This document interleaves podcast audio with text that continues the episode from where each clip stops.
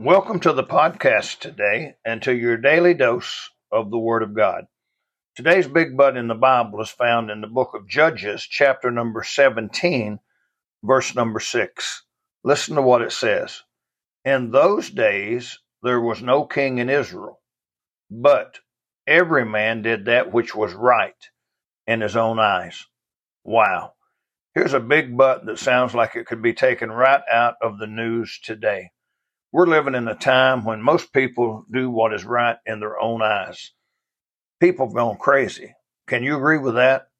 I mean, you know, they don't they don't care what God says, they don't care what the Bible says. They don't really care what anybody says. They just want to do what seems right in their own eyes. Wow. I mean honestly, we are promoting in the government, the schools, and churches what at one time would have gotten you put in jail. And today, wow, it's crazy. Today, it just seems like anything goes. Why? Because people are doing what they want with little to no regard for what the Word of God says. Here's something you need to think about today. When a nation or person turns away from God, then they are open to do anything. The Word of God is absolute truth. It's not subjective truth.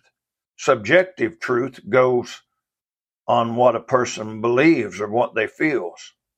Objective truth is based on absolutes. The Bible is absolute. It's the absolute truth and absolute standard for right and wrong. I don't know about you, but I'm thankful that we have God's Word and that the Bible is absolute truth.